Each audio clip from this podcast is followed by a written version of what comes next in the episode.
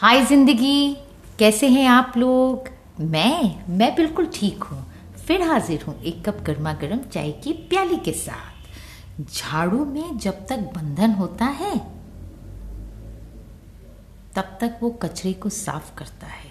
फिर से कहूँ, झाड़ू में जब तक बंधन होता है, तब तक वो कचरे को साफ़ करता है। बंधन खुल जाने पर झाड़ू खुद कचरा हो जाता है। इसलिए अपनों से हमेशा बंध के रहिए। अपना ख्याल रखिए, अपनों का ख्याल रखिए, हमेशा खुश रहिए और खुशियाँ बिखेरिए। Bye till the next time